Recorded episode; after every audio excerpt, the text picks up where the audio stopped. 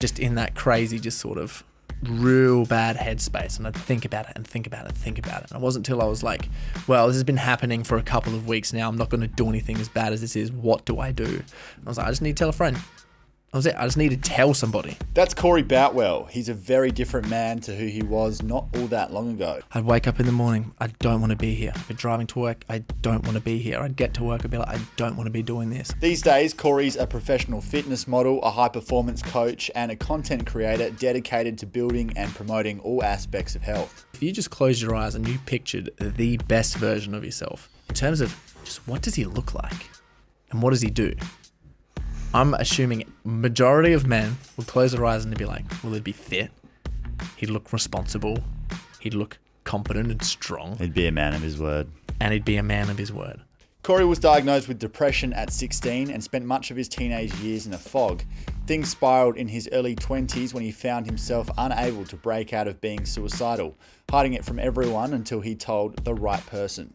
When you start going down the dark side, it's very easy to keep going, Yeah. and especially if you don't take any responsibility. And that's essentially what I was doing. Corey used to wake up and go to sleep not wanting to be here. Now all he wants is more time to live the life he's built. No man is free who's not a master of himself.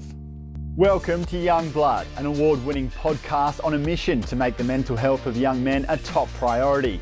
My name's Callum McPherson, I'm a journalist, and this is our platform to open up and share stories of what we've been through because we're not alone.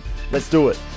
Before we kick this off, I just want to say thanks so much to everyone who's taken 15 to 90 seconds out of their day to rate and review the show on Apple Podcasts. It boosts us up the ranks massively and makes a huge difference to how many people we can reach with these potentially life saving stories. So thank you. And for those who haven't got around to it, please, if Youngblood has delivered you some value, let us know on there. Cheers, legends. This episode is sponsored by Bolton Brothers, the guys dedicated to changing the face of men's mental health, and Ski for Life, the organisation promoting mental health and suicide prevention through their annual ski relay in South Australia. Check out their websites and follow them on socials. Trigger warning if you find anything spoken about in today's episode distressing, please contact Lifeline on 13 11 14.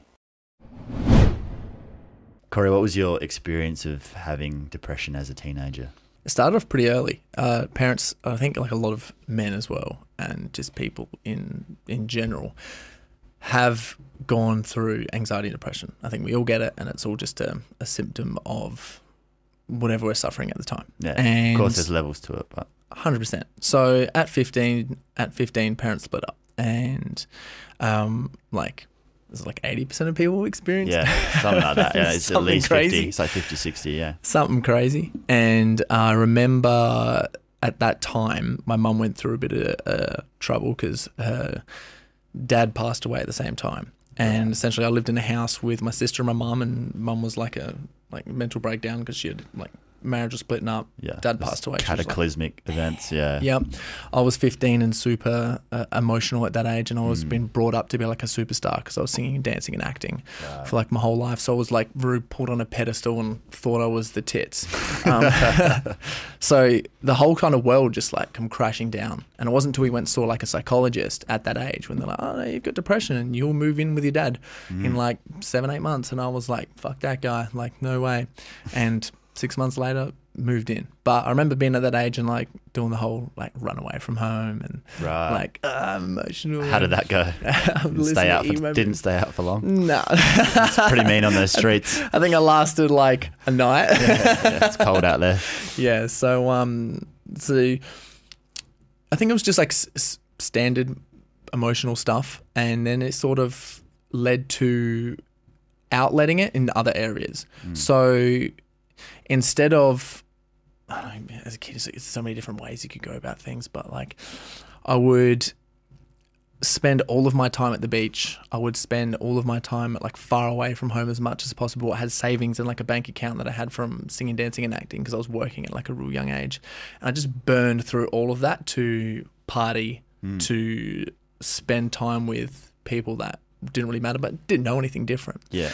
And a lot of those different parts out of the maturing process of coming into a man sort of stuck for a while and had to unravel all of those. Just trying to detach things. yourself basically from your environment. Hundred percent. And during that time, uh, as soon as finishing school, because that happened with like a year and a half, and then finishing school at sixteen, I was I was like fed into my brain like, oh, you're going to grow up to be this like you know famous actor and a singer or dancer or something like that. Those opportunities. So you fully embodied that. Fully embodied it. Well, I identified with it, Mm. and then I went to working into a metal sheet metal shed with my dad, which he was happy to have me on, but he had crazy high expectations, and the guys that worked there weren't the best of role models. Like, Right, yeah. and it was like a sweaty work shed in like a very toxic And you, masculine you couldn't get more different to the stage, really. Like the theatre, pretty, uh, it's pretty different. Yeah, so it was a real big sort of shake up just in terms of what I was actually doing.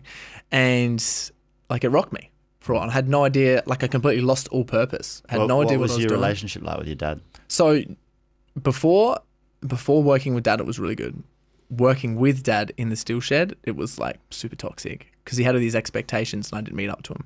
Probably did for the first couple of weeks. Then I was like, oh, I really don't want to Like do in this. terms of just sheer amount of work to get done. Yeah, well, he wanted me to be like him, and he was known as like the success that he got was purely from hard work, and it was the you know I remember one time like I got frustrated, punched something, broke my hand, and he was like, "Well, we got to keep on working." Like my hand was completely broke, like shattered, and he was like, "You did that to yourself. That's your own fault. We got this job to finish. Like suck And it up." His first reflex wasn't like care about my son. It was no like, way. I was like, "You did this to yourself. It's your fault." Like, Oh, um, um, and that wasn't like you know he, he didn't understand like all the psychological things that happen you know with the stress at work and all the different pressures and stuff. And it was like I remember or everyone else I would always think I'd play the victim but I didn't know how to get out of the mindset. I had no idea about mental health and stuff like that. Mm. So I'd play the victim of I'm in this position of having to work longer hours than everyone else, work harder than everyone else. I was like at work early, cleaning all the toilets, scrubbing all the shit. I was, you know, people had TAFE days and they'd be like, oh, we got this thing, whatever, or people had school holidays and all these different things. So it was very much like this is so unfair. I felt like it was unfair. Yeah. Um, he was just trying to teach me a lesson. I didn't understand at the time. He was just trying to like, you know, hard work will pay off because that's Yeah. what worked for him. He was trying to like Mr. Miyagi you. Yeah, sort of. yeah, pretty much. So he's trying to me, argue me um, at that time. And it just didn't work. And it just started rubbing off because, you know, I wouldn't perform at work because stress and all these other different things. And then we get home and we'd hold that together. And then we'd just be screaming and yelling at each other at home. Mm. We'd get to work and then we'd all be screaming and yelling at work. And it just didn't stop. And we were just like almost facing off, like, "Ooh." Yeah, so you're on edge all the time. on edge all the time. And it was in this fear response, and like it's got like you get sort of really lethargic over a period of time of just being exposed to that. It's not like it was crazy, but it was just like the consistency of it through years, for like a big shock. Kind of like that wa- walking on eggshells type, that that tension, and then feeling stuck, I suppose, as well. Yeah, Where it's like, well, I can't change my situation right now, so I don't really care. there was no room for growth, and there was no independence.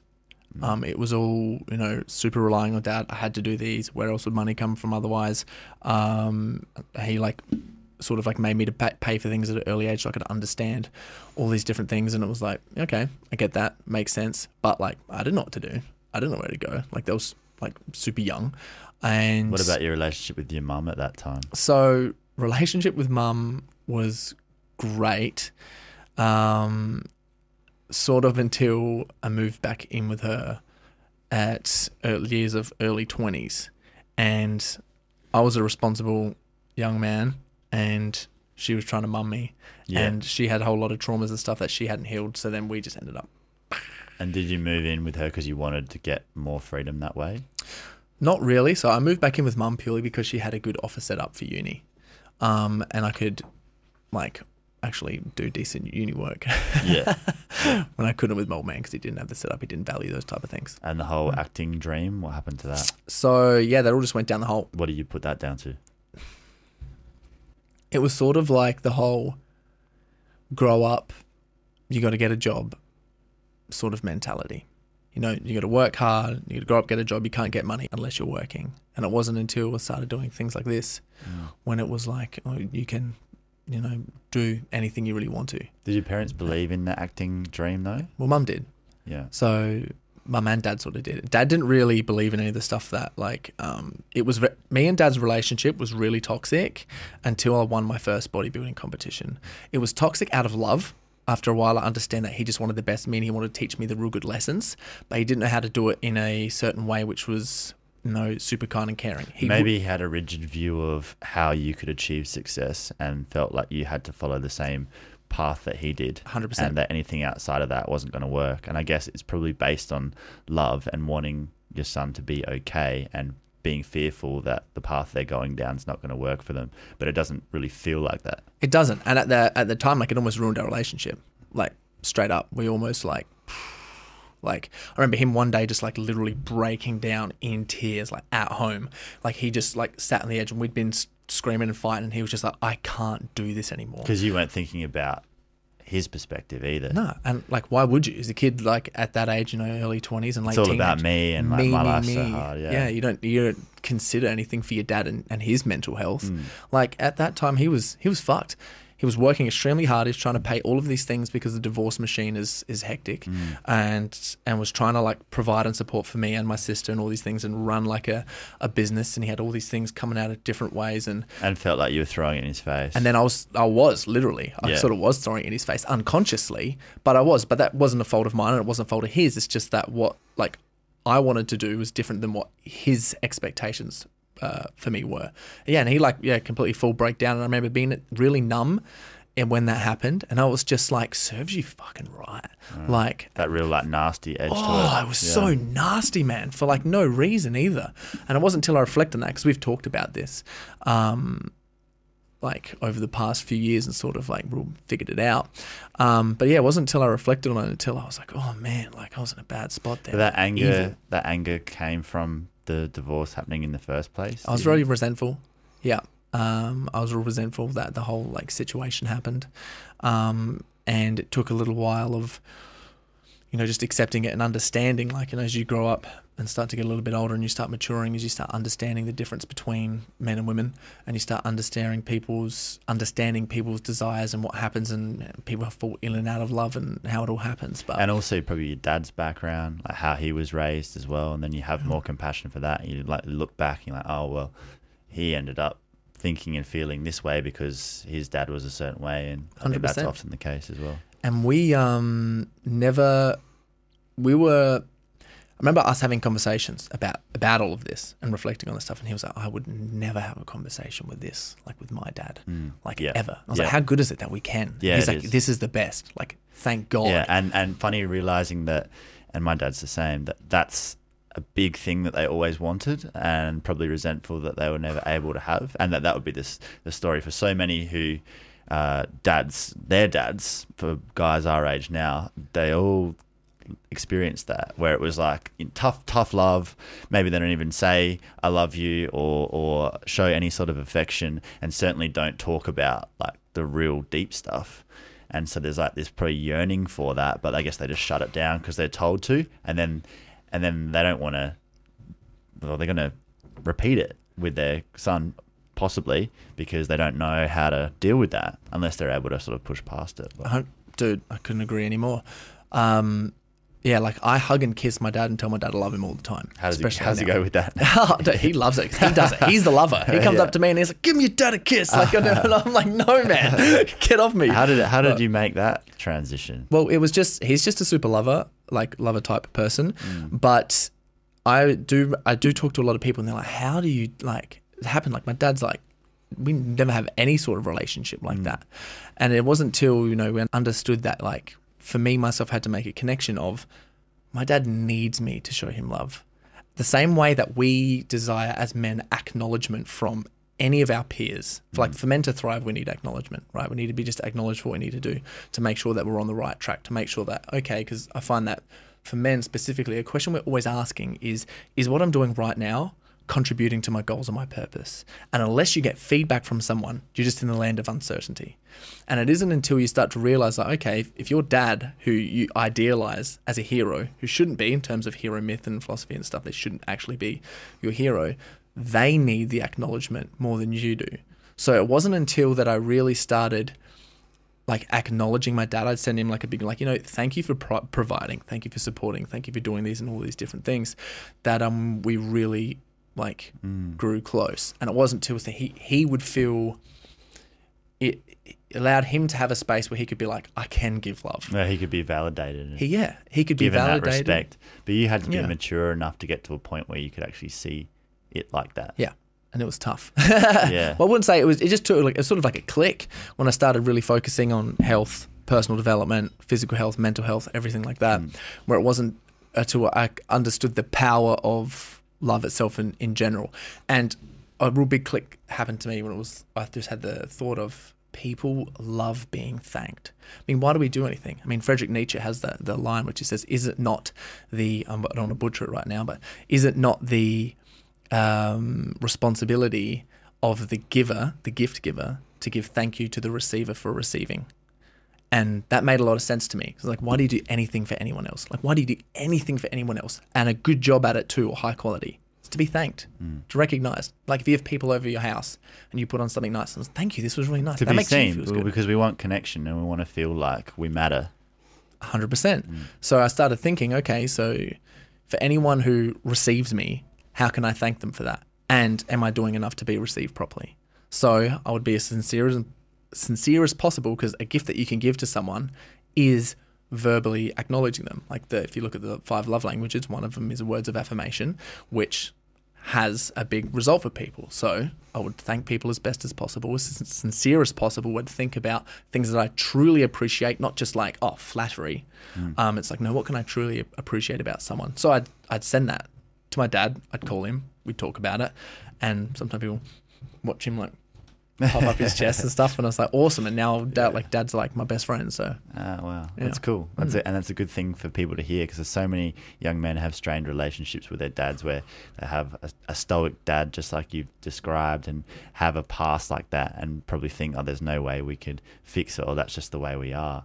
And just by you sort of being the, the bigger man or coming to that realization, you actually fully changed that relationship, which Yeah. is pretty incredible because that then for your own validation is massive and knowing that you have a healthy relationship with your father is that's pretty big for your own story. And and I think you understood that we don't know what it's like yet but having a son and raising a son as a man that's like your that's your ultimate thing that you did in life. So if you feel like that didn't work or it's not it's not being um, appreciated that's a pretty big strike on everything for you, isn't it? Like it must feel that way. So then to have that turn around and say, no, actually, you, you did a great job, and I love you. That's makes sense that that means everything. Hundred percent. And I put myself just in my dad's position. I just I just played with this thought thought process for a while. I was like, okay, if you're a dad, how are you honestly going to feel like for your kid? You're, like, you're just going to want the best. You want them, but you're going to want them to be tough because you know that the word world out hard. there is hard, Yeah. and they've you've had to overcome some things. Either it could be relationships, could be divorce, could be business stuff, it could be um, what, what whatever it is. Yeah, you're just life's like, going to happen. this kid needs to be tough. He needs to work hard. He needs to find success. He needs to be out there on his own. So I need to set an example. Watch me self sacrifice. Don't worry about the family. I won't even spend like time with them because I'm too busy working. I'm too busy doing mm-hmm. this. This is what it takes to have all these things. And it's like, well, work smarter, not harder. And like my dad did that. And like I didn't, there was like, I just remember that every single night dad would rock home at like 7.30, like right before I'd go to bed Yeah. or 8 p.m. Like as a kid, I remember that like whole period. And I wouldn't have like get to spend much time with him because he was always working and self-sacrificing so that he could, look, we have all these nice things though. Yeah. But, and I think that's like a very common thing. And it isn't until I put myself like in those positions, that position when I was like, how am I ever going to get out of that? How am I not going to do that for like my own kid? Like, especially if I do have a son, it's like, how are you going to show him that that's not the way to and, go and about realizing things? that you have an opportunity to actually create a life where there'll be a, a different possibilities that didn't exist for your dad and don't exist for most people as well. But that's sort of the the golden goose sort of scenario that everyone would want, but it's not necessarily easy to to create that. But your mental health really spiraled when you were in your early twenties, though, when you Yeah. were at your mum's. Uh huh. Yeah, Yeah. Tell me about sure that. did. So, um, I was suicidal for a while and had some serious suicidal tendencies. I remember it was, for me, what it looked like was I'd wake up every single day, I'd get in the car to either drive to uni or drive to work, and I'd essentially have tears in my eyes, just thinking to myself, I don't want to be here. I'd wake up in the morning, I don't want to be here. I'd be driving to work, I don't want to be here. I'd get to work, I'd be like, I don't want to be doing this. I'd be trying to study, I'd be like, this is not what I and want to be doing. thought was just persistent, sort of Cons- tainting everything. so consistent, man. I'd go to bed and be like, thank God I get to go to sleep so I can just shut it off for a while. It was just like consistent for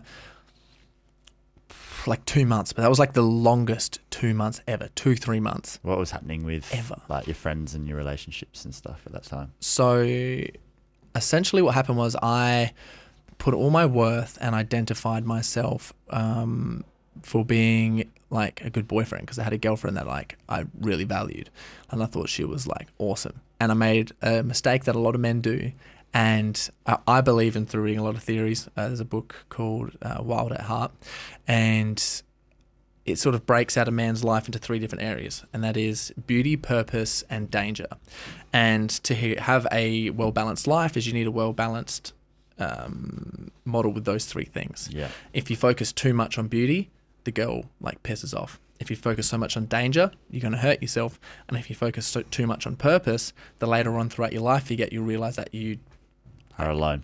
Yeah. So Are you got to have that equilibrium and then you got to water the whole garden. oh yeah, But you only you only learn as you go along. Don't you? exactly. So I made the mistake of focusing way too much on beauty and her, Mm. and there were so many things in terms of um, when you start researching into masculine and feminine energy. Yeah. When I was like, oh, Putting her on the pedestal. oh, saying all the things that totally God. totally kill the uh, yeah, I, yeah. I remember Yeah. doing like her assignment for her. I know, it's terrible. It's terrible like- when you think back to some of the stuff. Like, oh man, God, that was was so sim. It's so embarrassing. yeah, I know, like simp life. Yeah. Goddamn.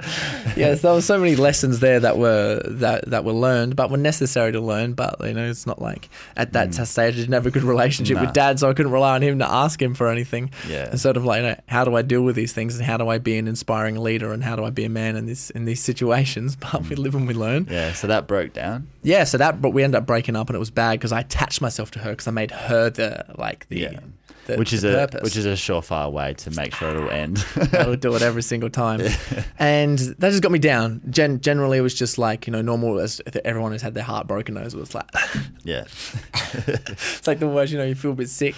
Um, but then everything else started like spiraling down as well. Um, it was it was so necessary to happen at the time. But I was like, okay, now she's disconnected. I don't know my purpose. I didn't have any healthy danger. I was at uni, uncertain if that was the right path. My relationship with my mum wasn't good. Um, wasn't living with dad, and we weren't talking too much at the time because I'd like just stopped working with him and all different things. My job that I had at the like part time in a surf store was like the worst. The culture was bad, and like I couldn't at that time for how I was, how much work I did on myself. I couldn't seem to do anything right, and I was like, it's because you're not in the right job, not doing the right stuff. So of course you're gonna like. like wasn't passionate, wasn't anything, and everything just started going bad. Uni grades, which I used to be pretty good, started falling down as well, and it was like, oh my goodness, like what what is happening? Like I'm a failure. I mm. suck. Mm. Is nothing, no one's fault but my own. I should just crawl into a hole and fucking die. yeah, and then So- that that just feeds and breeds more of that. it festers. Mm. It festers, and um, it's sort of like the book Crime and Punishment that Fyodor Dostoevsky wrote. And if you read that book, which I recommend everyone do, but understand it might take you like six months because that is a hard book to read, is he, is I can really relate to. You know, and Jordan, Jordan Peterson talks about a lot as well. It's sort of just like when you start going down the dark side, it's very easy to keep going. Yeah. And especially if you don't take any responsibility. And that's essentially what I was doing. And in the book Crime and Punishment, it shows how this guy is he's super sick. He's got a bad relationship with his family. He's got a bad relationship with his uni degree and, and all these other different things. And he's like, oh, it's all their fault if only blah, blah, blah, blah, blah, blah, blah. And then he kills somebody and like immediately regrets it and then tries to hide all the things and then um, unconsciously puts himself in a position where he was more likely to get caught so that he can, you know, repent because he feels so guilty for it. And a sort of the same sort of thing, like model, was like put on myself at that time. And, you know, I'd feel guilty for the things. I was just kept making bad decisions and not taking any responsibility for stuff. And And then you have low energy, and then you don't do anything positive, and then that makes you feel guilty and feel bad, and then you just get caught in that loop. shame, embarrassment, Yeah. guilt, um, unworthy. You don't feel like an individual. You feel like less of a man. Um, And you also don't have a particular reason to be able to hinge it on which just makes you feel more guilty about it. Because it's like, how would I even explain this to someone? Like, and, and then we've been taught the language of, oh, you're just being a bitch, or like, Yeah. just fucking get over it. Exactly. And you'd say Yeah. those things to yourself, like, just get the fuck over it. Mm. And especially if growing up to be like put on a pedestal, like you're going to be a singer, dancer, and actor. Yeah. It was like, in um, sort of like, as if this is happening to me. Like Yeah. I had all of these talents Yeah. and all these kind of like things. you were entitled for something else to happen. Super entitled. Felt super, uh, super entitled. So it wasn't until that I started researching and learning all this stuff, um, and just having the courage just to tell. I'm like, I need to tell somebody. So I'm not going to do anything, Mm. and just in that crazy, just sort of real bad headspace, and I'd think about it and think about it, think about it. And it wasn't until I was like, well, this has been happening for a couple of weeks now. I'm not going to do anything as bad as this is. What do I do? And I was like, I just need to tell a friend. That was it. I just need to tell somebody. Like I've done all the research, I've done all this stuff because I've been researching this for quite like a younger age. Always been interested in it. I was like, I know what to do. And uh, when I was younger, I had a in in the early twenties period as well. Before that girlfriend, there was another girlfriend I had, and she had a lot of mental health um, problems. And I'd been like in and out of mental hospitals and institutions, and listened to all these different things, and learned a lot about um, anxiety and depression and schizophrenia and all these other different things which show up. So I knew what to do, and it was just to voice it and talk about it. Why were you worried about telling someone? because I had to admit it to myself. Yeah.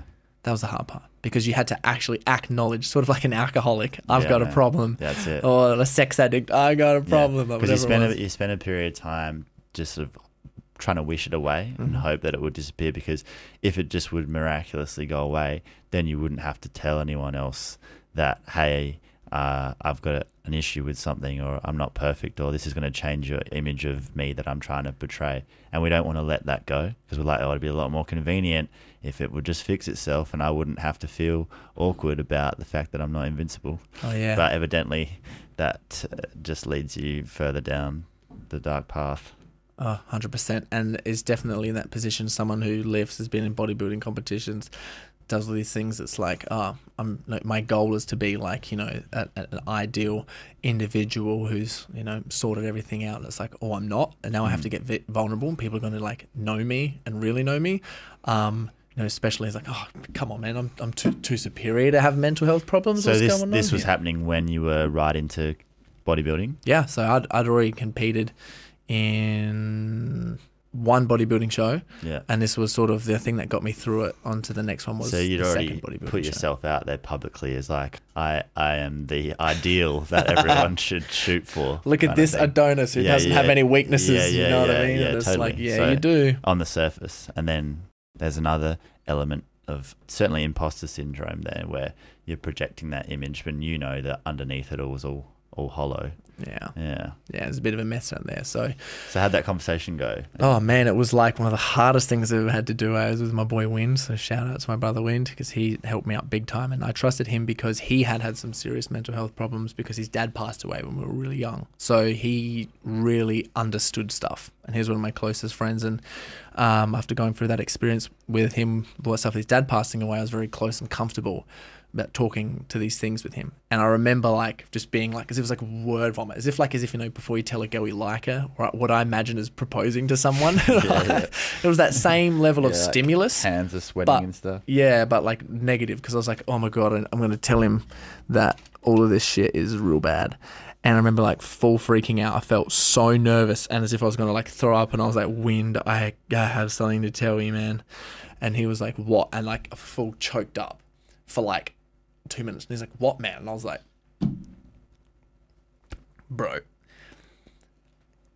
I don't want to be here. He's like, what do you mean? It's like, I've been thinking about killing myself for the past month. And he was like, what?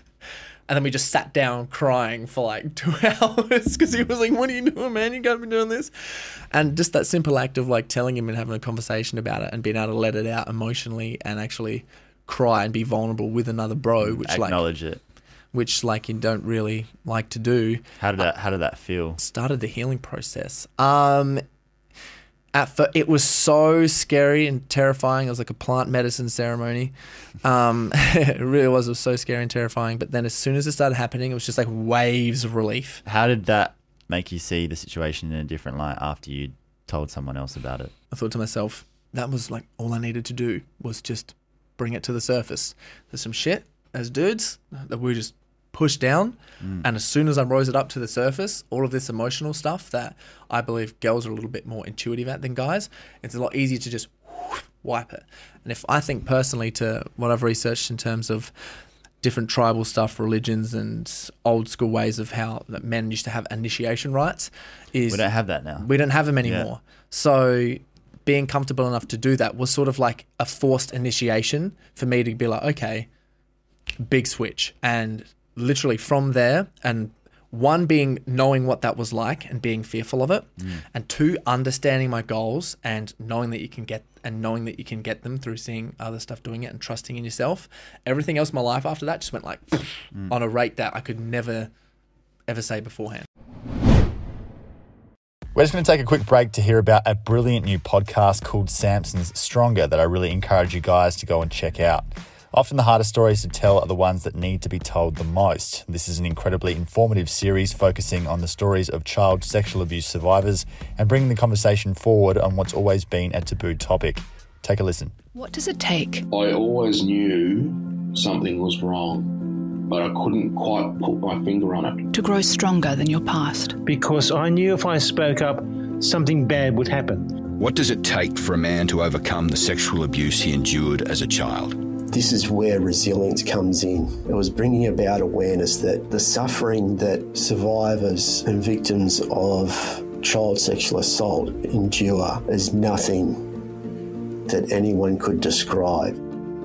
Because only we know. So for me, the more I talk about it, the less it becomes a secret. And that's the approach that I take, is to suck the energy out of the secret and it just becomes a story. From SAMSN, the Survivors and Mates Support Network, this is Stronger, sharing for the first time the courageous recovery stories of male survivors of child sexual abuse and their supporters.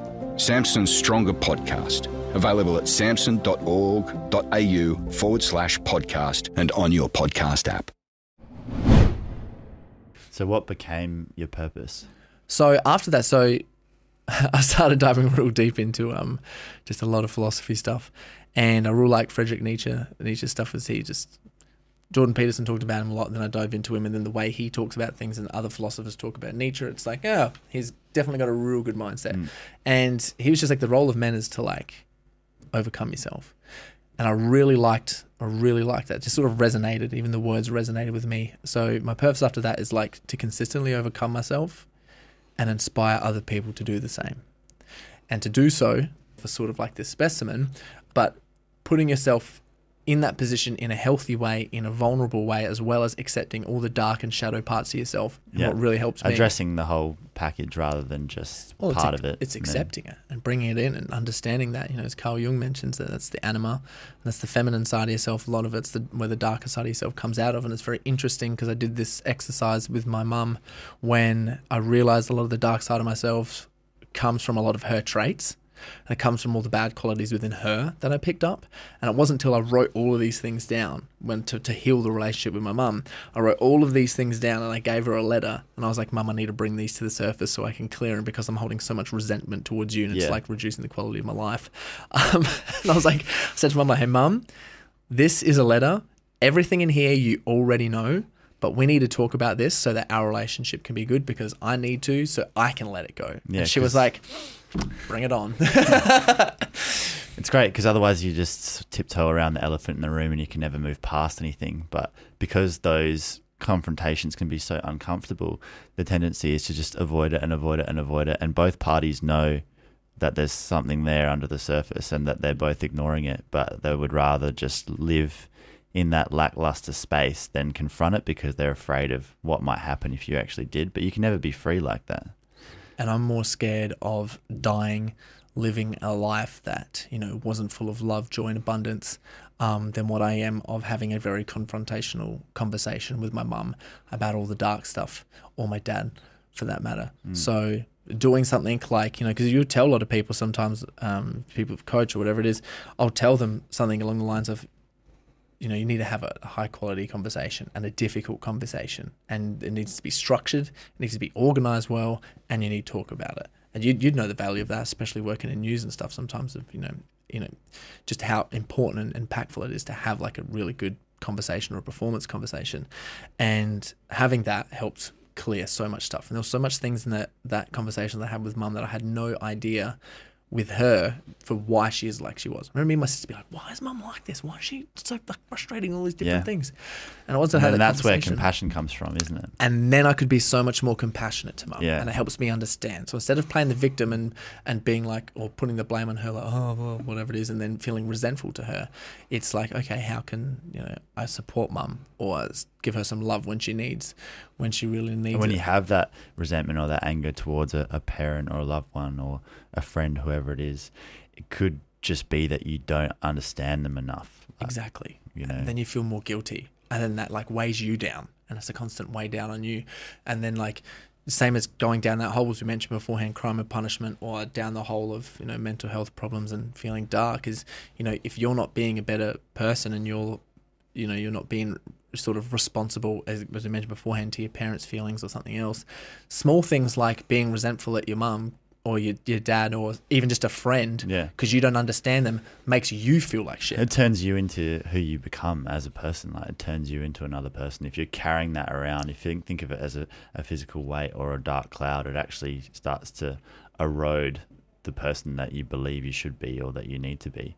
And then you're not living in alignment with your values, and then it all f- flows into feeling real shit, and then it fucking snowballs, doesn't it?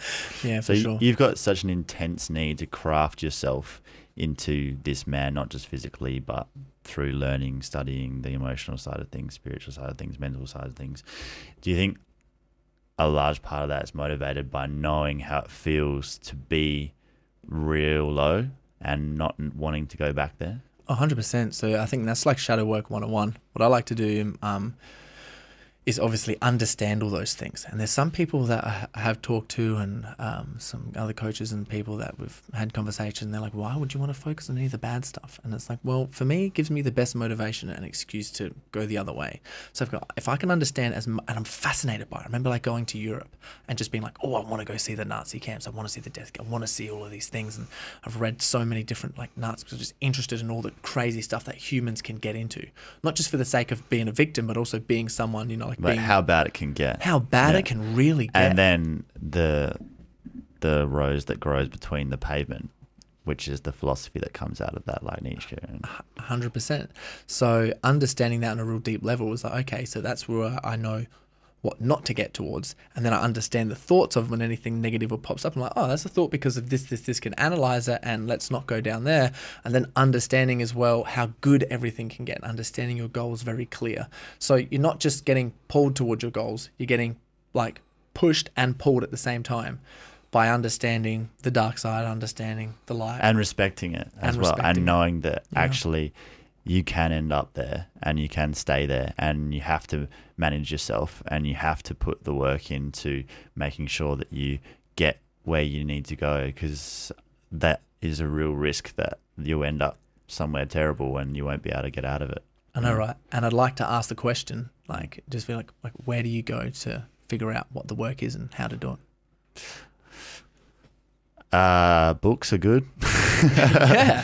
uh, other people who've spent their lives thinking about this stuff, that Mhm. definitely helps. Uh, other people who have their own thoughts and ideas, that's sort of the best that you can hundred percent. do. But you got to ask for it. Yeah, that's Right, right. You have to be willing to accept, and you have to admit that you don't that you don't know, and that's okay. And no one 100% does, but yeah, you have to be open to okay, whatever I'm doing is not totally working for me, and whatever way I need it, I actually could use some help. Yeah, exactly. And you have to actually actually have to actively search for it. Mm. and the more you do, the less afraid you are, and the more comfortable you feel inhabiting yourself and understanding that nothing that you're experiencing or going through hasn't been experienced by anyone else, and that there's all these lessons out there that are available that you can teach yourself or not. yeah. But imagine if like our dads understood all this stuff. Back to the dad thing again. And we were coached and mentored in it from a young age. Like this is what's going to happen mentally. I believe that like, and just for the stuff that I've looked at and from my own personal experience, is masculine energy is so strong. If you think about like our abilities to run ultra marathons and stuff like that. And just how strong men are. We can kill and fight monsters and figure out all these different systems. We can you know, reproduce on crazy levels. and you know what it's like as a guy, especially when you're growing up and you start first having sex, and the energy that you have and the desire is just like crazy. Like, no wonder if men aren't comfortable with that amount of energy that we have, and we don't know how to go through the processes of maturing and understanding, we don't channel it, then it's going to show up in drugs, porn, sex, overworking, mental health problems, addicted to danger, addicted to doing stupid shit with the boys, and having to like numb yourself because it's, mm. that is more comfortable than having to deal with this crazy amount of energy that we have as men. And it isn't until we enhance it and focus and understand where it is, and no one's taught us this. Like, it's, like our dads didn't know. Like, how would they know? They're just not like it's not like they've gone and, like they didn't have the internet. Mm. They couldn't go, oh, like I'm feeling shit. How do I figure it out? Yeah. And haven't got Jordan Peterson and other people just like I know we have models. such an incredible resource now to be able to do that so easily. My dad was great; like he was always super nurturing man, but he has learned this stuff in his older life. Like since he was sort of like late forties into his fifties, particularly, got really into like mindfulness and learning about meditation and all that sort of thing. And then he's always been a big reader. He's an English teacher since back in the day, so really built a wealth of knowledge and did a lot of study and figured out a lot about himself. But he he developed massively during the course of my life, and I know that he didn't used to know how to handle some of the feelings that he would have and the pressures that he was under, and didn't know himself anywhere near as well as he does now. And that those lessons have come later in life because he went looking for them and found them, but harder because he couldn't just go on Spotify and listen to whoever tell you. Not that you that means you then know the answers to life, but it, it just fucking helps. so true. Get on the Joe Rogan podcast. Yeah, What a stud though. Like it's very I'm sure you can be really proud that he's Oh actually yeah, done those I was going to ask you actually. What do you what do you emulate from your dad? Me, oh man, uh, I'd say discipline, big time. Workhorse mentality, and that if you chase after something real hard and you focus all your energy, you're going to get it. But then also not holding back that inner lover side of ourselves that we have. Like I feel like a lot of men feel embarrassed to love Yeah. and feel embarrassed to do things like I don't know many other people that like kiss their dads. Oh, they're worried about how it'll be received, uh, how it'll be viewed. Yeah. You're scared to be received. Like some awesome things like from dad, some lessons that I learned was he was just like, I don't care about stuff in terms of like Christmas or birthdays and all these different things, presents or whatever. He's just like, I just, I just want to be loved. And it wasn't that he said that; that it was just like kind of a big click moment. I'm like, oh yeah, of course you you do. just want acknowledgement from your boy, man. Yeah. you just want acknowledgement from your boy. You just want to know that he loves you. And I was like, oh, I can do that. yeah. so Oh, that's beautiful, man. yeah. So, how does one become the ultimate man with the will to dominate without letting it corrupt you? Real good question. Unsure where to start, but my mind immediately goes to, you know, having some sort of structure. And I believe for men in particular, we're physical. The sports and stuff we play, we're used to being gladiators, right? Sports, wars, going to the gym, all different things that we do are very physical. Even Yeah. when we're fucking, it's all It's natural for us. We want to, yeah, we Yeah. want action. Exactly. It's uh, yeah, and that's why you watch action movies and all these different things. It's all like, ah, right. Uh, Healthy testosterone is fantastic. I think it's the most beautiful thing in the world, and I think having a really good relationship with the physical side of yourself is super important because we get so much out of it. I always try to think of things ancestrally, and if we just rewind 1,500 years, whatever it is, we'd be fasting all the time we would be finding like having really high quality food and nutrients. We would be hunting and running and building and fixing, and we are very in touch with our bodies. And if you look at all the tribals and religion stuff, men were super spiritual and they do things like fast, they do things like plant medicines, they do things like stillness retreats. There's always something And we of- were together. and together As a team, yeah. together we had a real good community talking about different things and had initiation ceremonies where men would cry do real real tough things And it was very clear like, you are a man now or you're not. You are part of the tribe. You Yeah. are a necessary cog in the machine. yeah and agree that that's definitely not anywhere near as well drawn out for people now where it's kind of like you meander around and like maybe you can find that somewhere if you're fortunate but it's not just given to you 100% so i think all men should have their own personal goal of what they think for them would be you know their peak physical condition but then I always challenge people just to stretch it a little bit in terms of like, and that's done. That gives you a really good, healthy balance of okay, if I need to be in peak physical condition, I need to have a good sleep routine. I need to be eating good food, and I need to be exercising. Whatever's going to be best for you. I mean, that's super easy, right? Like that's in terms of learning a little bit about that and well then the rest of your life is likely to follow and then also the discipline that you learn from maintaining that then flows on into the rest of your life and you understand that things don't happen overnight and it becomes okay this is who i am as a person. I'm the person that gets up and trains. I'm the person that makes sure that i push through and i do something that's hard and i finish it anyway because for my own self-respect that's important and that's just who I am. And then that becomes your life. Whereas the opposite can be true as well, where you say, well, I'm the person who says they're going to do something and then never does. And then that voice in your head becomes negative and you're that person who always talks a big game but never follows through and then you think you're a loser and then that's a self-fulfilling prophecy it becomes true you mentioned a few things there, and like there was a few things that you said that all hit the nail on the head in terms of just being like integral to your word, and to be able to trust ourselves as men. and only you really know only you really ever know if you're being true to your word or not no one else at the end of the day. Like when you look in the mirror or you know within yourself, you can hide all sorts of shit from people and they will never know, but you will know. And that's self worth right there. And to lose that is like a terrible, a terrible thing. Man, uh, so true. And it's very funny how things sort of work when you see people get into relationships and stuff, especially um, like real intimate relationships when people get close to marriage and all these different things. And then throughout the whole marriage process, of girls will always test you to how integral your word is. Yeah, yeah, I'll put the dishes away later. Yeah, yeah, I'll I'll do this later or whatever it is. And then you haven't done this yet. You haven't done this yet. But then Well, because can you be relied upon or not? Exactly. And then if you do that for yourself, and if you can trust your own self, and because I find that like a, uh, a lot of people that I speak to, if just like the maturing process, becoming into like dads, the ones who are real good ones, and who can be good dads and can provide, trust themselves because they've set certain goals and they've done certain things, and and, they've, well, and they've proved that to themselves. They have that. They have the evidence that they can back it up with, where they say, "All those times I said I was going to be this man, I, I followed through with it, and I am." So I trust that, and that's the thing that I think keeps me largely out of trouble, or certainly allows me to get back on track. Um, is I ask myself that I'm like, what does the man that I profess to want to be do in this situation? Do they go do this thing they don't want to do right now? Do they stop this behavior? Do they take this risk? The man that I feel I need to be, what do they do? And that's that's my compass. And I feel like I pretty much always do that because I know if I don't, I will not want to live with myself. Oh, it's so funny you said that, man, because I had a question that I wanted to ask you. And I also just wanted to say real quickly was like men's ability to trust in themselves validates their ability to be a good dad and to be worthy enough to reproduce. When I understood that, blew my mind.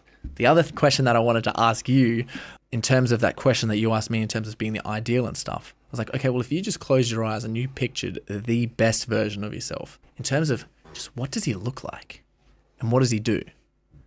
I'm assuming majority of men would close their eyes and they'd be like, well, he'd be fit, he'd look responsible, he'd look competent and strong, He'd be a man of his word, and he'd be a man of his word, hundred percent. and Yeah. people people would want to be around him. And yeah, Yeah, they explain that in the book Origins of History of Consciousness and King Warrior Magician Lover. And there was a term that Erik Erikson used called um, a generative man. And it's like being in the position where all the people around you can benchmark themselves of what it means to be like a good person off of you. And that's like a really awesome, proud place to be in. Um, that wasn't out of Origin History of Consciousness, just to correct myself. That was out of King Warrior Magician Lover, and it was an Erik Erikson quote. it's a great quote. And they'll probably tell you, or you probably would get an inkling if you are that person or not. Yeah, that's a good goal to have. Yeah. um, yeah, am I the man I want to be? And knowing that every choice you make and your daily habits, uh, they all add up and they all count towards that picture. Um, and there's no, there's no single choice that is inconsequential in the weight that it carries. It doesn't mean like you have to fucking do the right thing 100% of the time, but you need to take ownership and, and understand your own agency that if things aren't going how they should be going and you're not happy about it, you can probably trace that back to the fact that you haven't been you haven't been accountable like you know you should and that you're lying to yourself if you think it's someone else's fault or like you have been, you know. You always, no matter what situation in situation you're in, take your fair share of responsibility, and you can create a space for all of those around you to be themselves. Uh, I'm reading a great book at the moment called Courage is Calling by Ryan Holiday, which is really cool. His new one. Yeah, his new one. Oh, awesome. Yeah, it's awesome, man. Um, and there's just like there's so much good stuff in it. He said every hero faces the same choice: to wait and be saved, or to stand and deliver. And that's just that's just fundamental, like for for all of us, as far as the hero's journey, which we all have to go on, whether we like it or not. It doesn't mean it's going to end up well, but that's the choice. It's like, are we going to wait to be saved? Is it going to be someone else's problem? Are we going to blame? Are we going to be the victim? Or are we going to assert our own agency and say, well, it comes down to me at the end of the day? I am the only one who can pull myself out of this. As much as other people can help you, and as much as you need to invite other people into that journey, like it's on it's on you. And I think so many people are terrified by that reality and try to pretend like it's not true or distract themselves by being part of some other movement or whatever it is because they're afraid of their own mortality and they're afraid that actually it's all up to them. And if it's not going how they'd like, it's actually their fault. Yeah. Yeah, man, I love that so much. I love how you touched on that. And there's an uh, there's a Nietzsche quote that I think you probably know, which is that there are no beautiful surfaces without a terrible depth. I didn't know that one, and that is so good. I'm Yeah. devastated that I didn't know that Which one. uh, there I got you. I'm, I'm you win this round, brother. feels good, feels good. But basically, meaning that pain actually equals happiness in the end, and that to have that beauty on the surface means that underneath you had to go through plenty. You have to know the darkness before you can really relish the the light on the other side of it, and that's part and parcel. Like the yin and yang, you you need to know both, and then then you can be free. I think. Hundred percent. And just another Nietzsche quote is everyone's heard of this quote, but just staring into the abyss, the abyss stares back. If you look into all the dark side of yourself, um, it's going to show up, and it's there unconsciously or consciously, regardless. But unless you do something about it, um, you never get to you know really accept and like yourself. Because there's some stuff that I sort of think about just in terms when I think about my parents and you know as other people for parts of themselves that they don't like. And it isn't until that they and it could be bad mental health because you know when you have bad mental health or you're depressed or anxious you get embarrassed that you have those and that you don't like them.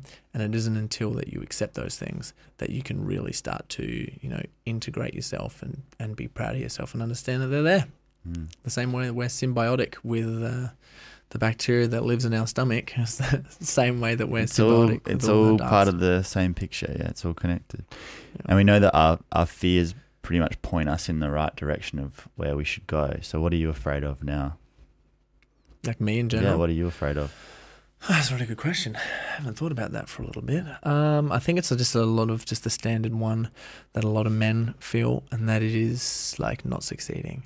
And in my position at the moment, when I reflect, I'm doing pretty well, and I'm on a real good trajectory, and I'm progressing faster than I've ever progressed before, and I'm completely responsible for myself, and everything's awesome. But there's still just this sort of I think a lot of business owners and entrepreneurs can have is like, oh, what if I don't succeed? What does it look like? Mm. You know what I mean? It's just reflecting on that, but I catch myself on it very regularly. Um, but that would probably be one. And then like What is what is success to you as well? so well, it's just freedom.